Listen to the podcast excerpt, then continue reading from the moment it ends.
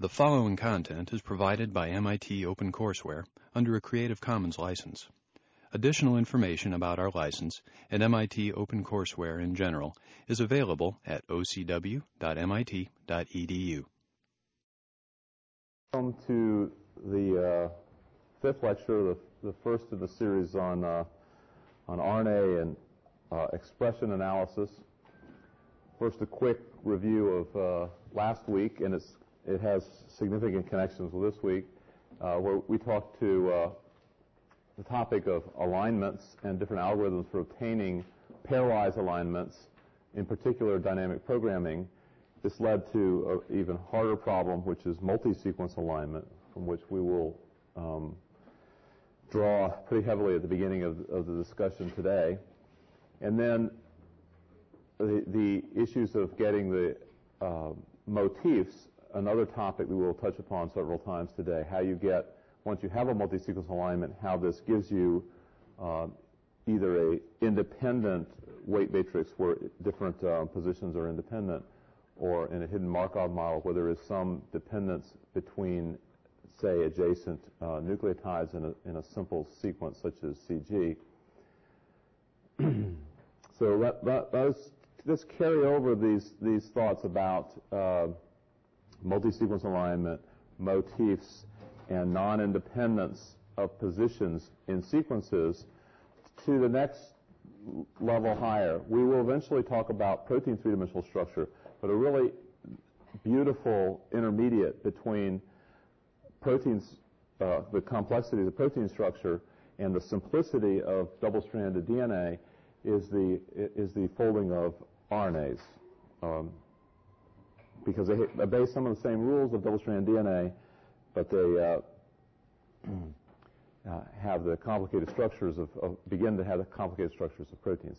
So we'll we'll start with this integration of uh, multi-sequence alignment and motifs with RNA structure, and then we'll uh, switch to a uh, to tell about how these RNA structures play their role by achieving different uh, levels in the cell. In other words, we want to be, start to introduce how we become quantitative about the, the amounts and uh, localization of RNAs in the cell. Some of these, some of the measures that we'll be talking about and the tool, the computational tools will be more appropriate for uh, individual measures, and others will be more what we call genomics grade. Uh, uh, high throughput and high um, accuracy. Then we have uh, this, since this is a, a, a new category of biological data, we, we have to address random and systematic errors, just as we did for genotyping and sequence data. This is a new, a, a, new set of them and a new set of solutions about the same themes of random and systematic errors, and then we'll talk about uh, particular set of interpretation issues that lead to additional considerations, and, and we'll end on time series data, which will be a, a, a theme that will connect this talk to much later talks on systems biology, where the ability to connect with uh, time series will help uh, establish causality and um, and connectivity. And we'll do it, and we'll tie it to the subject of RNA analysis by looking at messenger RNA decay.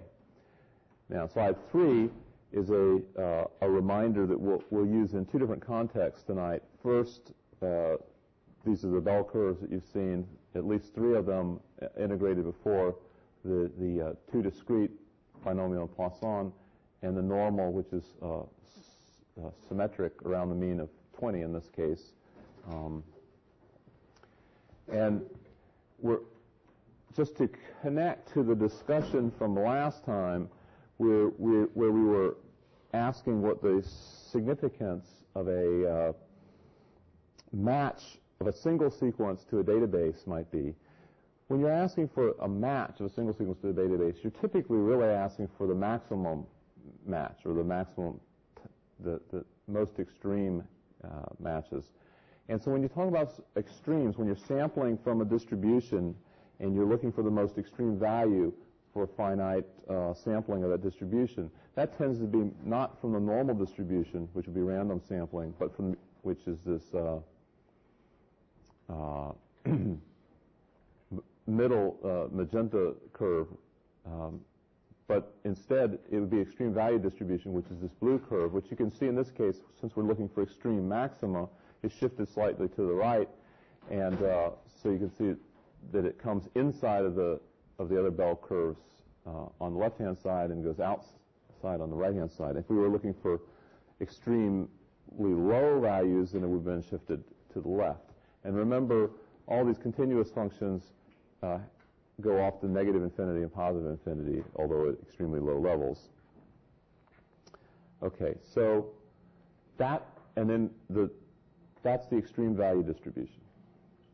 Now, in order to co- connect this uh, nucleotide sequence, which we've been seeing has these wonderful Watson-Crick base pairs of where T- TNA and so forth, is to this more complicated tertiary structure, we're going to go through an intermediate of secondary structure where we really look at whether what kind of base pairs can form. And I'm going to immediately introduce uh, some complexities so you don't uh, get uh, too complacent right off the bat. Somewhere in this slide of non-Watson-Crick base pairs is a Watson-Crick base pair.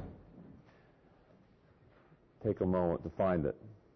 Fine. Okay, so since we haven't introduced base pairs, you, it's going to, oh, well, we've seen it twice now in double-stranded DNA.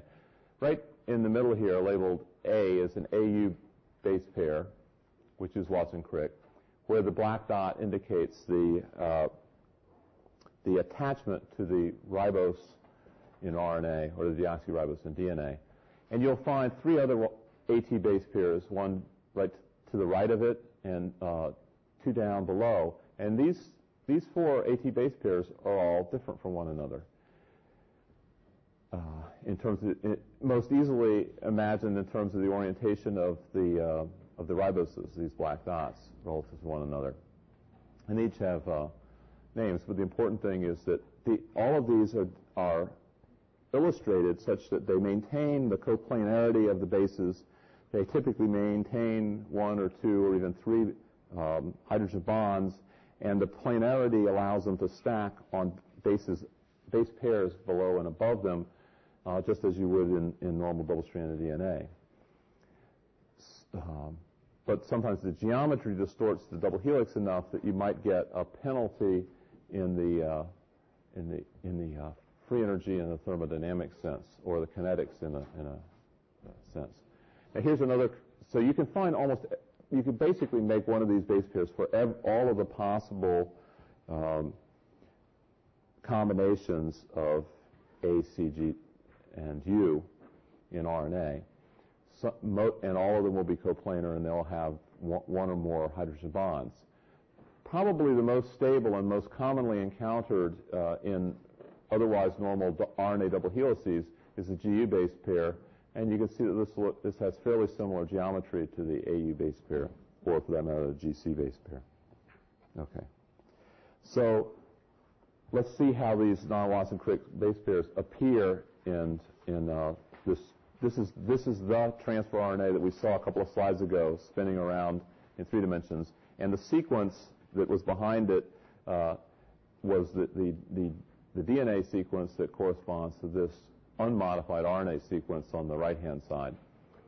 Um, let's, what we have, you can think of this as four fairly canonical Watson-Crick type double helices for uh, RNA double helices, which are uh, uh, slightly different from the DNA double helices. In, but in this, so we have seven base pairs, six of which are Watson-Crick in the, the top stem loop, starting at position number one with a 5' end and ending at position 72. So 1 and 72 is a GC base pair. And you can see that the anticodon where it meets the messenger RNA is at the bottom uh, right-hand part of the slide. And there's this, if you just look at that, that loop, and you've got a, a seven base loop and a five base pair anticodon stem. And so each of these so that each of these stems has uh, some distinguishing features. Number of base pairs ranges from four to seven. You've got a G base pair in the middle of the top stem. uh, and you've got little sequence boxes which are fairly conserved, uh, such as this T psi CG uh, is actually in its original form is a UUCG. And the T and the, the psi, uh, or pseudouridine, are examples of modified bases, which are shown on the left side of the slide. You can see there's uh, quite a number of them. You can either meth- methyl, you can add a methyl group, a CH3 group, to either the bases, such as one methyl group on, on G, or you can add them to the riboses, such as the 2' prime methyl groups, which can go on any of the, of the four bases because it's modifying the ribose, which is generic.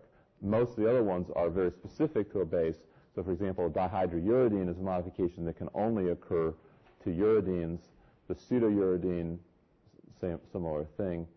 Um, uh, and so on. So each, each of these requires an enzyme, and we will highlight one of the enzymes that's involved in putting the methyl groups onto, onto uh, the sugars, the O2 prime methyl, in just a few slides. But right now, what we want to ask is how did we get this folding structure? Now, this is not the, the three-dimensional structure. This is the intermediate between the primary DNA sequence and the fully modified, fully folded three-dimensional structure that we saw spinning around a couple slides ago. So the first thing is the, the way you can try folding this um, where you oppose uh, each base pair in turn to look for possible matches.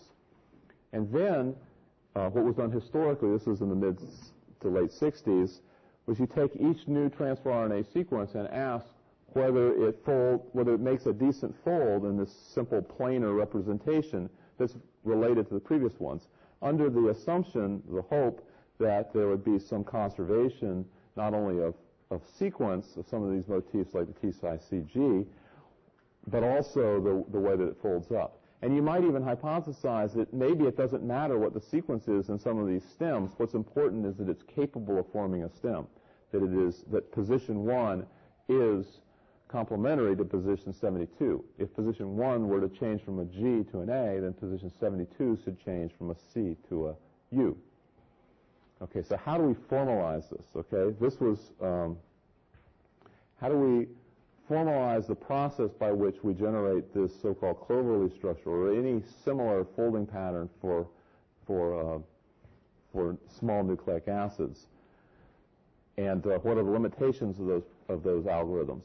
And these dotted lines you see are, non, are some of the non-Watson-Crick base pairs. Some of them will stack. Many of them, some of them will actually form uh, the hydrogen bonds of a Watson-Crick base pair, but they won't have the, otherwise have the rest of the geometry. They, these, and you can see that some of these will provide connections between two loops, which are separated by stems, and this kind of uh, uh, folding back means that it's not a it's not a simple set of uh, of uh, helices.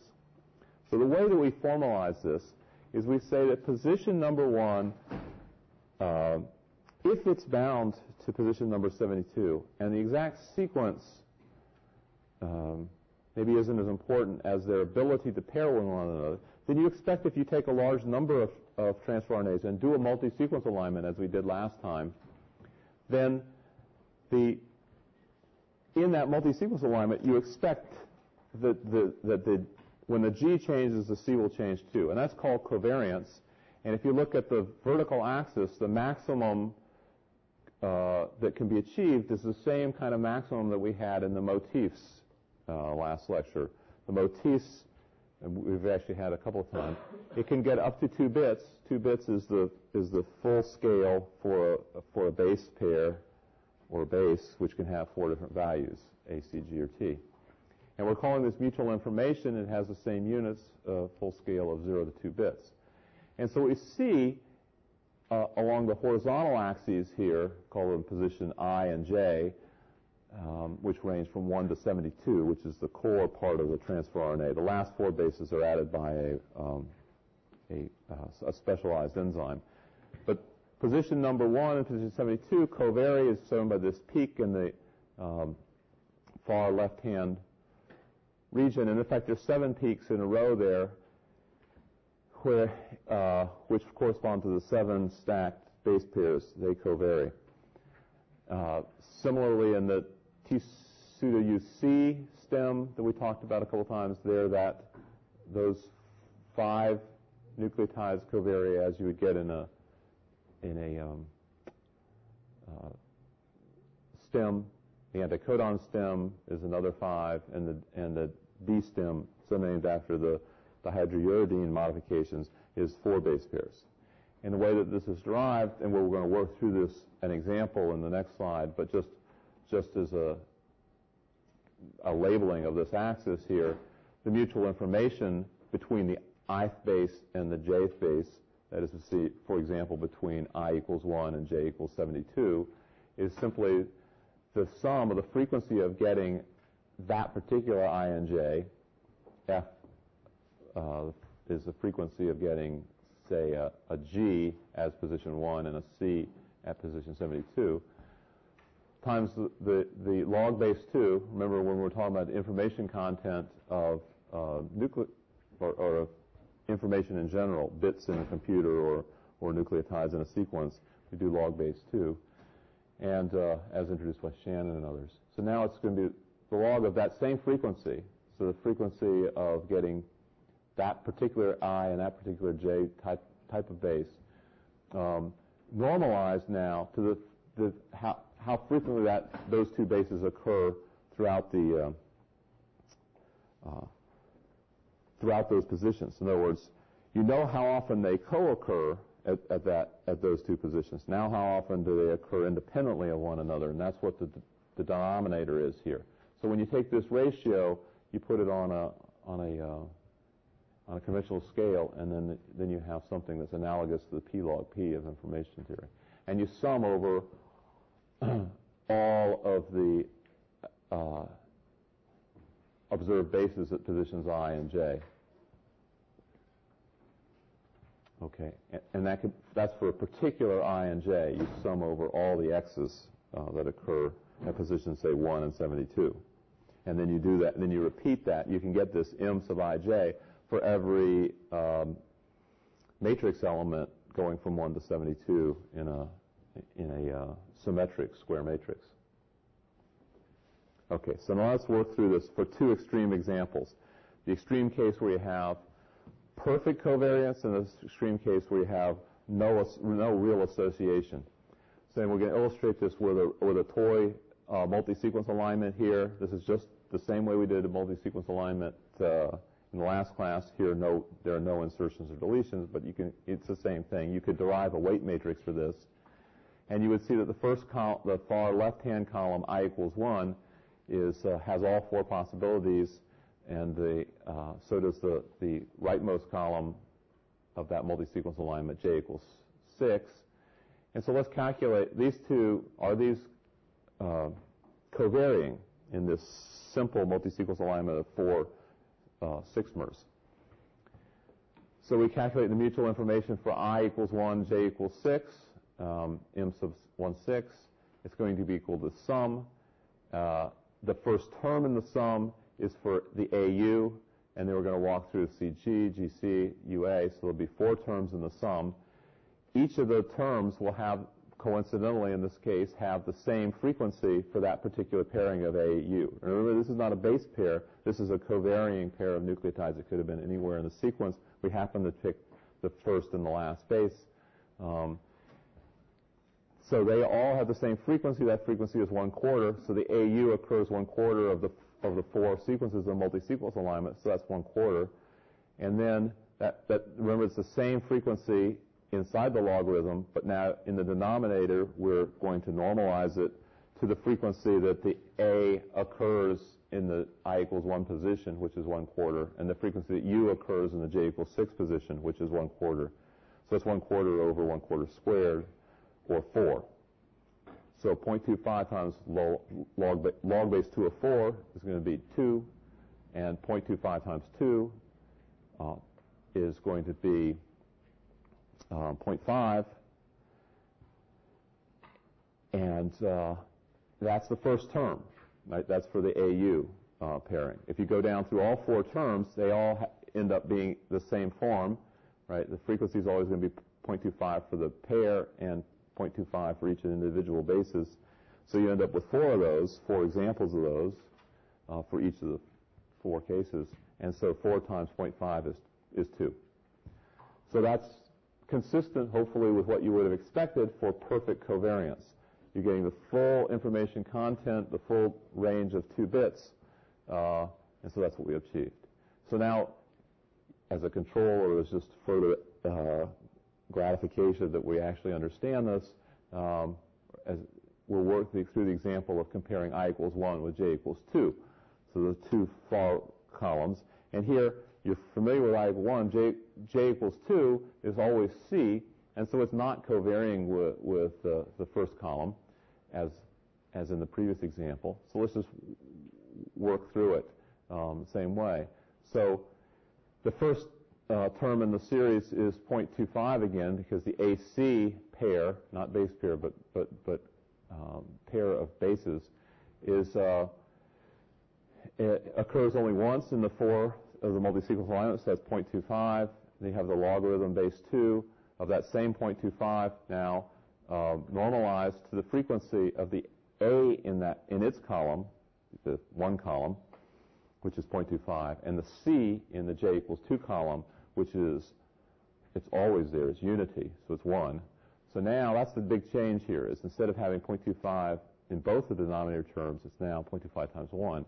And so now it's 0.25 over 0.25, so you have the log base 2 of 1, which will be 0, and that zeroes out the whole term, and so you have mutual information of 0, as you would expect from this particular toy example where columns 1 and 2 do not covary.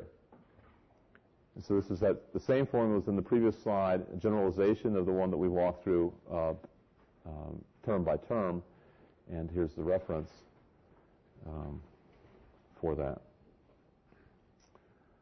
So now, how do we go? So that was, we've taken now hundreds, possibly thousands of transfer RNAs. We've done a multi-sequence alignment. We've produced that mutual information uh, pattern that we saw before, the 1 by 72, 1 to 72 by 1 to 72 um, comparison, where you got the spikes at each of the at each of the double helices.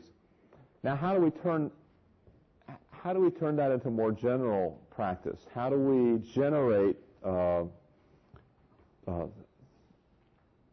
secondary structures, which are kind of at this intermediate in between the primary sequence and the three-dimensional structure, um, using a particular class of uh, experimental data combined with the sequence data. This does not necessarily require the large uh, set of uh, line sequences, but it w- obviously benefits from it. You want you could do a secondary structure for each element in the, in the aligned sequence um, in order to to and use the mutual information if you uh, have it. But let's just talk about just the just the simple application of the, these thermodynamic parameters to the prediction of secondary structure. And what are our expectations before we go through the algorithm? How good is it? In this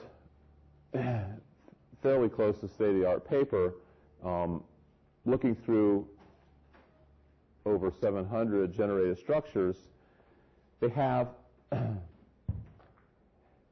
in each set, it contains one structure that on average has 86% of its known base pairs. That's not saying that it's necessarily identified as the top, the best uh, structure. It's saying that it has one structure by the criterion they're using. This is a weak uh, self-praise. Um, but let's walk through how that works.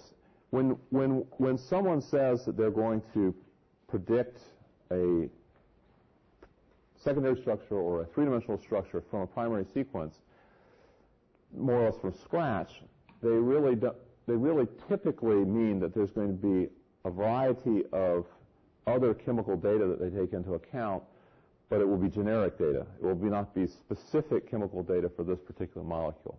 And the generic data in this case are measurements of uh, of the, of the thermodynamics of melting of model oligonucleotides, usually large amounts of them monitored spectrophotometrically. And from these, from the temperatures and of, of melting, basically at equilibrium where you're getting uh, half melted structures, you can determine the free energies um, where the negative free energies are the desirable ones, the ones that are, that are likely to happen uh, if you let the system uh, go to equilibrium. And this is a kind of interesting application of the free energies for nucleic acids. Here, the algorithm that one uses it, it is concerned mostly with adjacent base pairs of base pairs. So it's not a base pair, as you might th- as you might think that the hydrogen bonds that determine uh, the Watson-Crick and non-Watson-Crick base pairs would dominate. Instead, it's the stacking interactions that dominate. And since it's the stacking interactions that dominate, the hydrogen bonds are basically exchanging a water hydrogen bond for a base pair hydrogen bond. It looks very specific, but in terms of free energy, it's fairly weak. The free energy determined, is determined more by the stacking of, of pi orbitals as depending on the geometry that you get, say when you have a GC, a CG base pair on top of an AU base pair here at the bottom of this helix, and that, that stack uh, gives you a minus 2.1 kilocalories per mole. All the units on this are kilocalories per mole. And by going along and taking each of these stacks, remember a pair of base pairs is what you're measuring, you can get you can get all the uh, negative free energies for the stacking. Then you have some penalties, some things that are less favorable would not happen spontaneously if they did not uh, have these mitigating negative free energies already accumulated, which would be the loop and the bulge here. This is a this the, the, the base pairs on either side of that bulge will stack up on one another, and that bulge uh, will uh, will kind of flip out of the double he- otherwise regular double helix. Similarly, bases at the end have a slight penalty, or, lo- or, or and so then you can add it all up and you can calculate an overall delta G for the entire structure. And if you do enough of these things, you can get a feeling for which ones are likely to be um, occurring in, in your RNAs. Now this is the, this this this should trigger in your mind as the third example that we've had where uh, the, mo- the, the conceit of the motif analysis that you can want, do a multi-sequence alignment uh, and each, each column of a multi-sequence alignment is independent. This is the third example where that's not true. Uh, the, the, we, have, uh, we, ha- we have here the free energies are dependent on pairs of base pairs. The uh, previous examples were the very distant connections that you can get in folding up a transfer RNA. In the, the earlier example was the CG dinucleotides. The, the assumption of independence of columns in a multi-sequence alignment is a very powerful one. I don't want to undermine it too much, but it, it doesn't hurt you to have three examples this early on in the course. Question the independence of columns of multi-sequence alignments. Very important thing to question. We've got mutual information uh, theory that we had a couple slides ago is one of the most powerful ways of questioning that when you see it. Now, that's the way that this uh, th- this particular base pairing that we see here is one example. Now, you could take each of these uh, this, and shift the the uh, right hand half of the molecule relative to the left hand by one base pair that would give you a much poorer uh, set of, of, of uh, energies and much, much, you know, more bulges and more uh, longer loops and so forth, and you'd end up with a, a poor del, uh, delta G. And what you can do is you can rank and do one of these uh, uh, maximum value searches by going through that. That's, this should trigger in your mind, this is a, another way of of thinking about that search.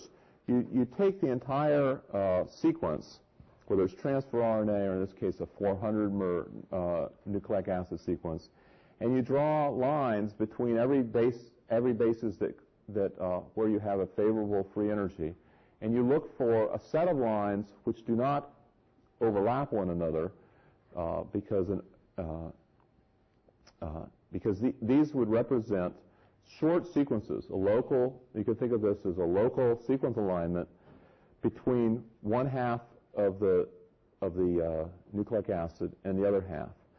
Now, this is not a, a, a, sequence identity, remember, this is a sequence complementarity. That is to say, a reverse complement, uh, where you've sub- complement means you've uh, substituted A's for U's and C's for G's.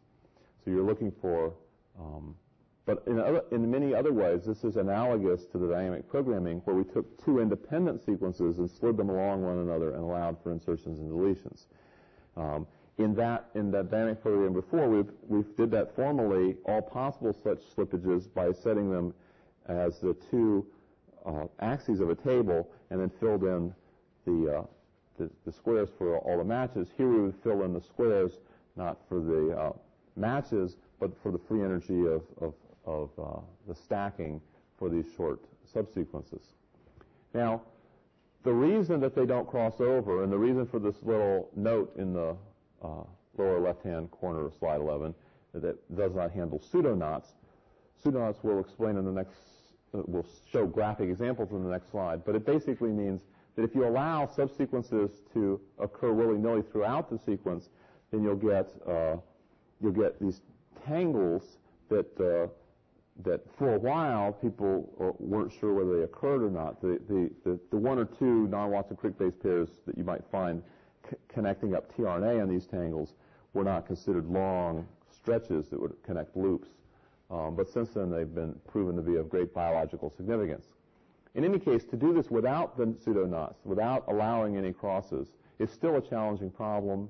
It's, it's basically the, the, dynamic programming where, where n is the length of the, of the primary sequence, then takes on the order of n squared in compute time and space in order to um, figure out all the all the uh, possible pairings that can occur, and then you go through and you rank them, uh, which one gives the best free energy, and then you do the trace back and you get the top scores um, for that molecule. Now let's talk about pseudoknots. That we, we excluded that, but now we'll re-invite it. We have uh, we had those those little ones, you know, a, a couple of base pairs in transfer RNA. But a much more dramatic one we alluded to in the, in the second lecture we talked about the genetic code and and in order to introduce you to exceptions of genetic code, I gave an example where the ribosome jumped over 50 base pairs if presented with the right context. It didn't follow the, the, the normal code of having a triplet and another triplet right in a row with no punctuation. Here we had the punctuation that required um, what may have slipped by at the time, a pseudoknot. And this is an example of, of one such pseudoknot in a the best that we can do of a two-dimensional schematic, and then something slightly better where we have a, a more three-dimensional and another three-dimensional view of this. And this is the RNA pseudoknot, which is one of them, which is responsible for frame shifting in the uh, that breaks this genetic code. And so let's just follow how this how this goes. You've got basically a normal helix here at the bottom, starting at the 5' prime end with position 1 to 7. Then it, it would go through a normal 5 base, sorry, 6 base loop from 8 to 13, and then finish the, the, the stem 14 through 18. That would be a normal stem loop, um, where the loop is uh, 6 long, 8 to 13. But at the end of 18, you have this little green loop that, that goes back and now makes a nice perfect four base Watson Crick uh, uh, uh, stem. Now, in the middle of what would have been a loop. And so the, this fold back is what we meant by uh, a, a pseudoknot and what would have been represented by a crossover of those red lines in the previous slide. Something that makes it much harder to compute. In fact, it makes it so much harder in the next slide that it goes up from an order of n squared, which is your typical uh, dynamic programming of, in a pairwise alignment, to order n sixth in CPU time and order n to the fourth power in memory space uh, that you need to set aside for storing up the table of pro- possible pseudoknots that can occur in the context of the otherwise normal circle with the non-overlapping um, connections. This is a relatively recent uh, uh, innovation where a dynamic, it's still a dynamic programming algorithm. It just has more uh, uh, more possibilities, more comp, more higher uh, algorithmic complexity. Um, and a combination of the biological discovery that pseudoknots are important for frame shifting a variety of other biological phenomena, and the uh, now three-dimensional structure and now an algorithm puts uh, pseudoknots well within the, the sort of things that you should feel comfortable. Now, we're going to go back to hidden Markov models in a slightly more complicated context here.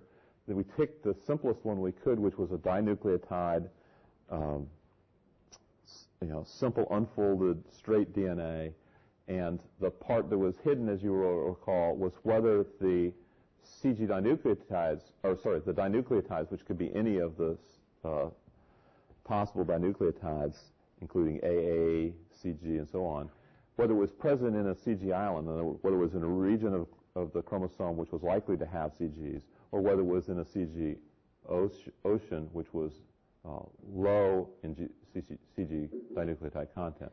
So the hidden part was the plus minus, whether it was in an island or not.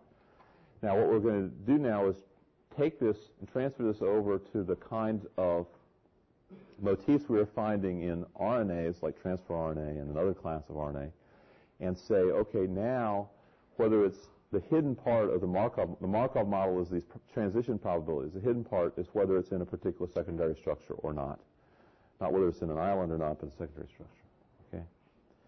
In this particular case we're going to talk about is a very interesting biological illustration uh, where uh, the hidden Markov models will be uh, modeling these boxes, these motifs that are involved in base pairing uh, or recognition uh, that forms the secondary structure of that's necessary for guiding a particular enzyme. Now remember we had all these modified bases that we used that we saw in transfer RNA. Some of those are simple protein interactions with the transfer RNA that adds a methyl group here or there.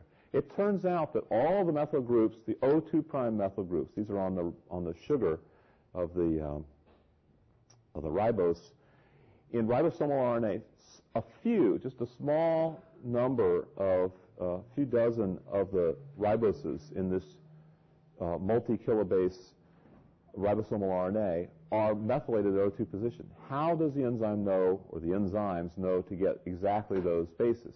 The way it knows is it it doesn't use pure protein uh, brute force uh, to make a, a, complementary surface of protein and nucleic acid. It actually uses this elegance of, of base pairing to make a guide sequence. And so what it's looking for is the protein um, cooperates with a small RNA, so-called SNO RNA or small nucleolar RNA, to, to, to find a place where the SNO will recognize the place that you want to methylate, and then the protein methylates that the, uh, the, the base in the middle of that guide sequence.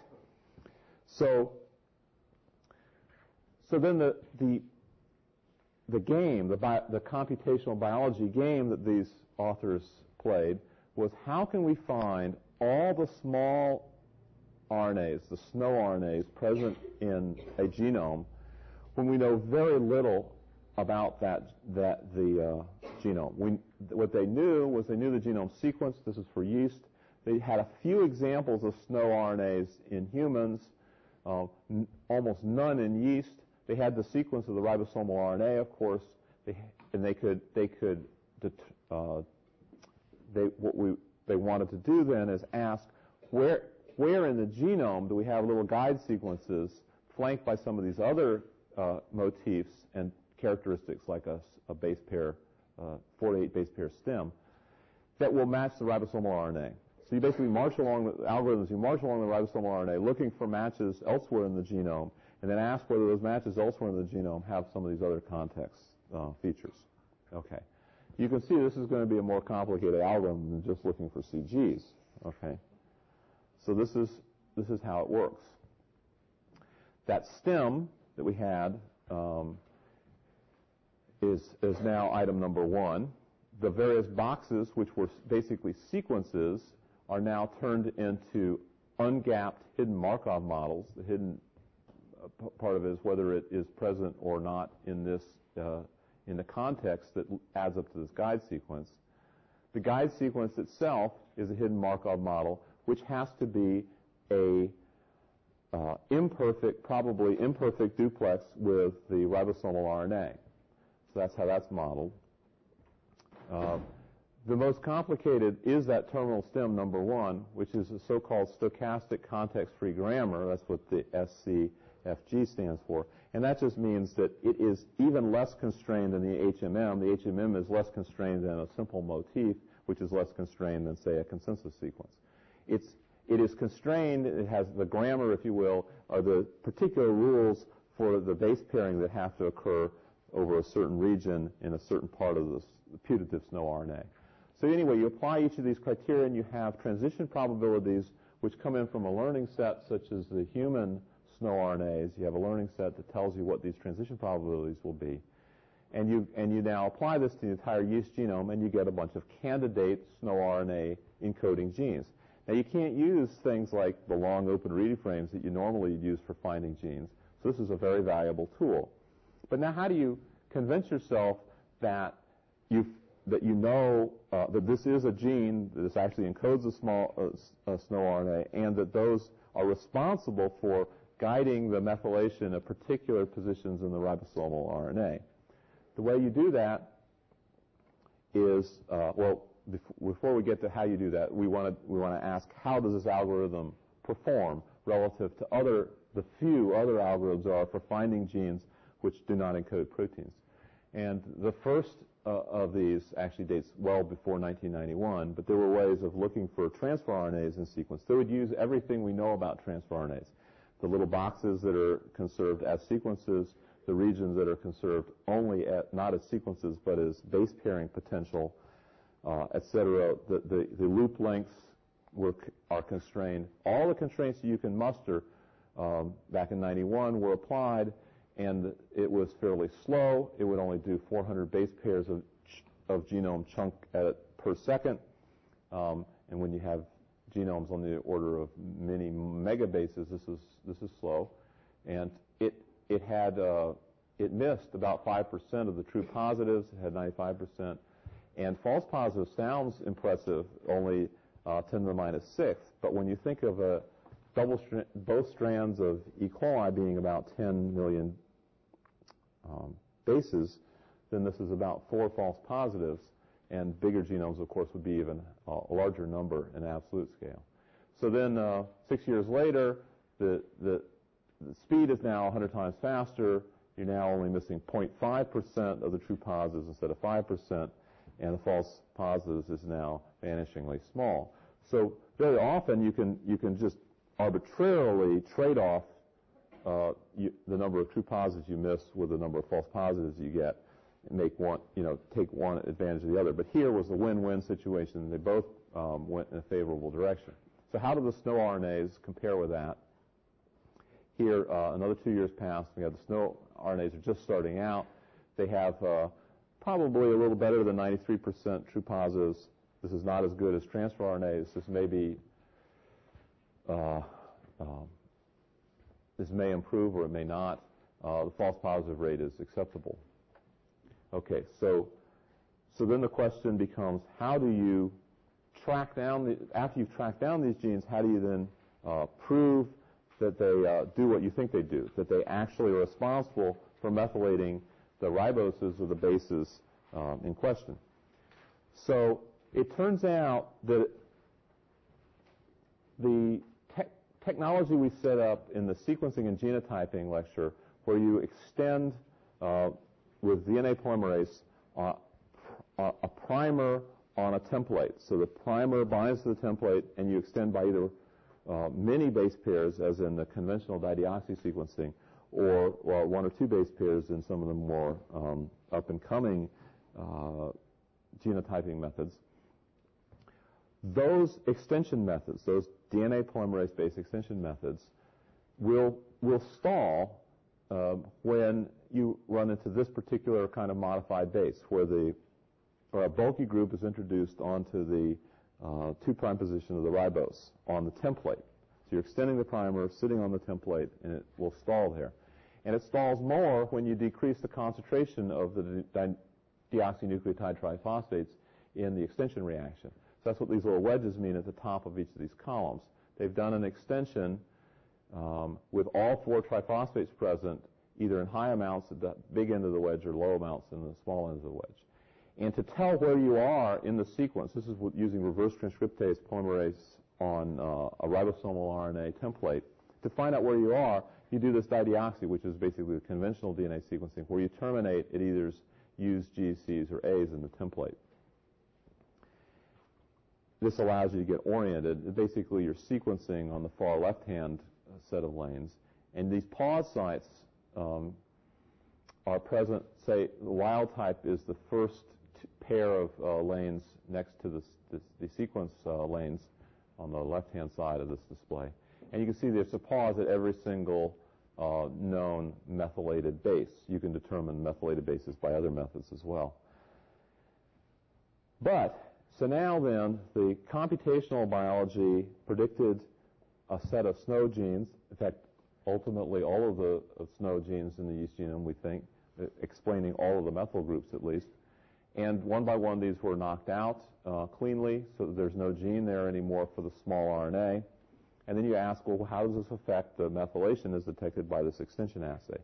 And if you look on the far right-hand side, we're deleted uh, number 40, and you can see that uh, position number uh, 596 uh, near the near the bottom, circled in red, which is present in the wild type and all the other mutants, is absent from that particular mutant number 40. So there's no pause there. One infers there's no methylation.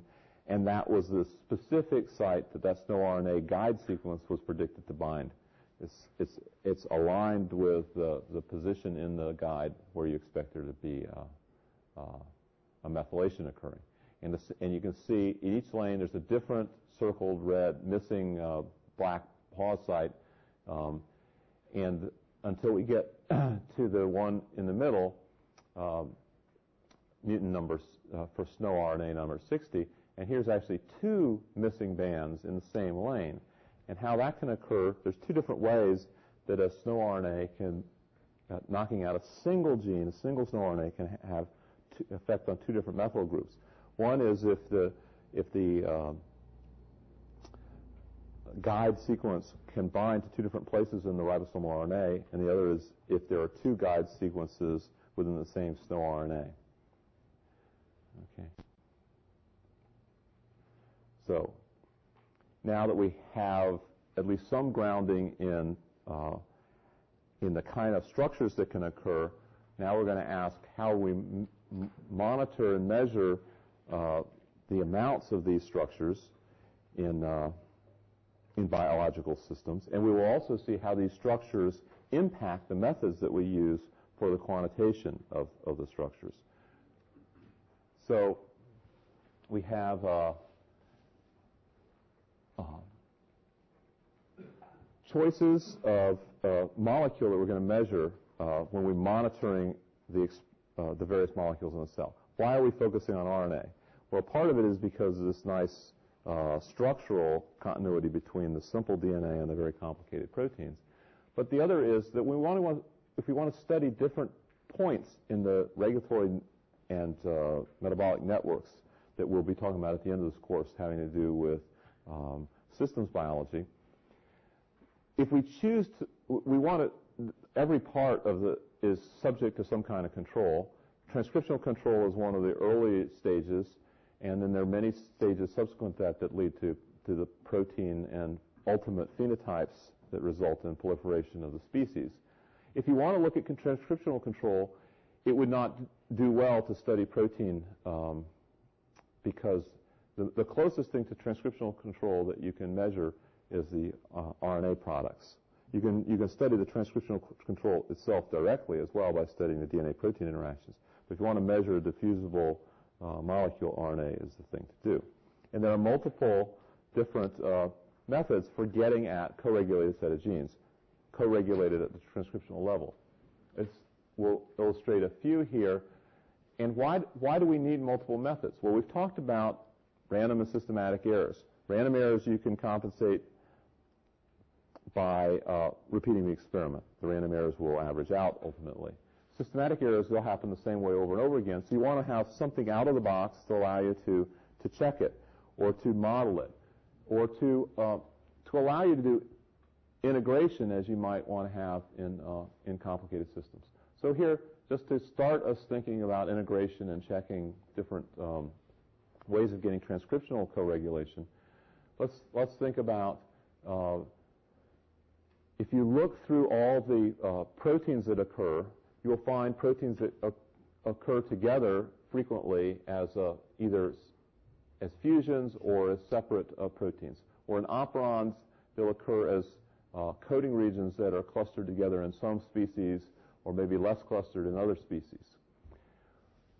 When we have metabolic pathways where a uh, small molecule will be shared by, uh, as the, the product of one will be the substrate of another, and so on, you'll have this chain of events, uh, as in the uh, lower left-hand corner, and these these sets of enzymes that need to be uh, uh, working together need to be co-expressed. They, they, they need to uh, come up together and go down together when they're not needed. Need to come up when they're suddenly needed. And so you might have an entire pathway or set of pathways that are co-expressed, and one way to do that is to cluster them in the genome. Uh, when they are co-expressed, you will sometimes find upstream of them motifs such as such as this.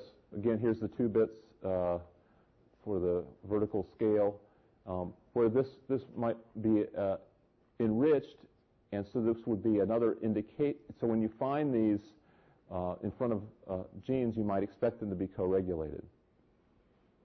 When you find a set of proteins that are uh, consistently together in different organisms, so-called phylogenetic profiles, you will find that this um, set of proteins that is involved in a common enzymatic pathway, metabolic pathway, not only co-regulated and found together, but in, in, along the chromosome, but they're found together when you go through many different species. They will be deleted or inserted as a block, or or they'll be found scattered around the genome. But but if, but you'll find that that when one disappears, they all disappear. In general, statistically speaking, this this phylogenetic co-occurrence is another clue that they, you might expect them to be co-regulated in those genomes in which they are, they do co-occur. Anyway, and microarrays will be, uh, and variations on that theme will be the main thing that we'll talk about. But I wanted to put it in the context, and I'll just expand on one of these um, at the bottom here, the, the um, in slide 22.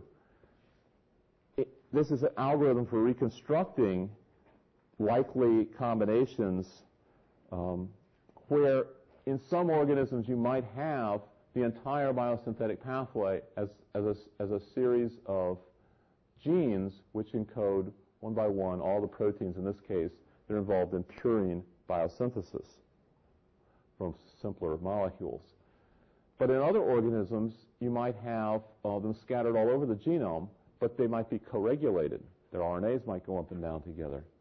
And so, you, so if you look at enough genomes, you can reconstruct the likely combination of, uh, of enzymes. And here's how it might work. In any one of these, for example, E. coli, you might see that they're scattered about. A pair here, a pair there. Singletons don't help much. But if you take all the pairs from a lot of different organisms, um, you can you can reconstruct this network where you say, oh, uh, this gene we'll call L, Q, Y, C. All these are probably involved in the same process. If you get a hint for what any one of them does, say one of them is involved in purine biosynthesis, then you find that they all are, and you guess that they might be co-regulated uh, very tightly. So now let's figure out how we actually measure that they're co-regulated very tightly. And the way we can do that, uh, as we do that, whatever method we use, we want to ask, are we interested in ratios, relative changes, or are we interested in absolute values? There are various things that we um, can do with absolute amounts that are very hard to do with ratios. In particular, if we want to ask, um, is a particular protein level high because its uh, translation is efficient, or is it high because its transcription is efficient?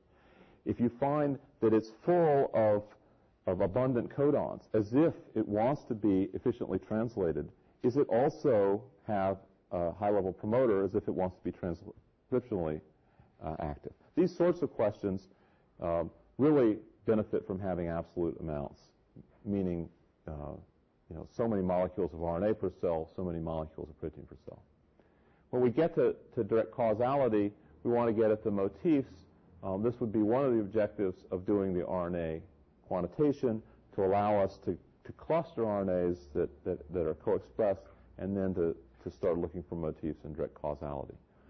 Another thing that we might want to do is to classify. We can ask whether um, small molecules or mutations such as occur in cancers cause enough of a signature that you can then use those to say, okay, this um, cell state that we see is a recognizable small molecule effect or stress effect or mutational effect, cancer. Okay. Now, when we uh, we will be talking about microarray and related uh, methods, but I want you to, to question uh, the advantages and disadvantages of these methods. And so I'll, uh, I'll compare it to a number, of, uh, a number, but let's start with the, the most dramatic comparison, which is uh, with uh, in situ hybridization. So an array hybridization, you'll have uh, tens of thousands of different um, gene probes mobilized on a solid surface. And you'll label up uh, the RNA from a, a mixture of different cells, different mixture of different RNAs within a cell but you'll be able to ask questions about 10,000 genes at a time. In an in situ experiment, it's the other way around. You take a cell in its fairly na- natural environment, uh, usually fixed, but fixed with maintaining the spatial uh, aspects. Then, if you look within the cell with a single gene at a time, or maybe two or three at a time, a very small number, not tens of thousands, you can look to see whether the RNA is is uniformly spread throughout the cell and uniformly spread throughout all the cells in the tissue or in, say, you've got a, uh, a mixed population of yeast cells, whatever. And you, all, and you can find cases in the literature where it is not uniformly present in all the cells and not even uniformly within a cell. Here is one of the more dramatic cases where the two X chromosomes in uh, mammals behave differently from one another. Uh, female mammals will have uh, one RNA, one chromosome expressing mo- most of its RNAs at normal levels, and the other chromosome expressing almost no RNAs. It is expressing at least one RNA, and that RNA is which is uh, XIST, and it's a, it, uh, covering that whole chromosome, or is localized over that chromosome and not the rest of the cell. So this is an extreme case of localization. Um, that you can monitor with microscopic methods, um, fluorescent microscopic methods. Instead, we'll uh, keep this in the back of your mind as you look through uh, the uh, sort of microarray and other experiments where you're mushing together um, a variety of cells that might be in different stages of the cell cycle, might have slightly different environments, and even within the cell, the RNA, you're losing the information about the RNA localization. Um, let's uh, take a short break and then come back and uh, connect uh, on, finish up on the in situ hybridization and uh, connect to other methods for quantitation of RNA.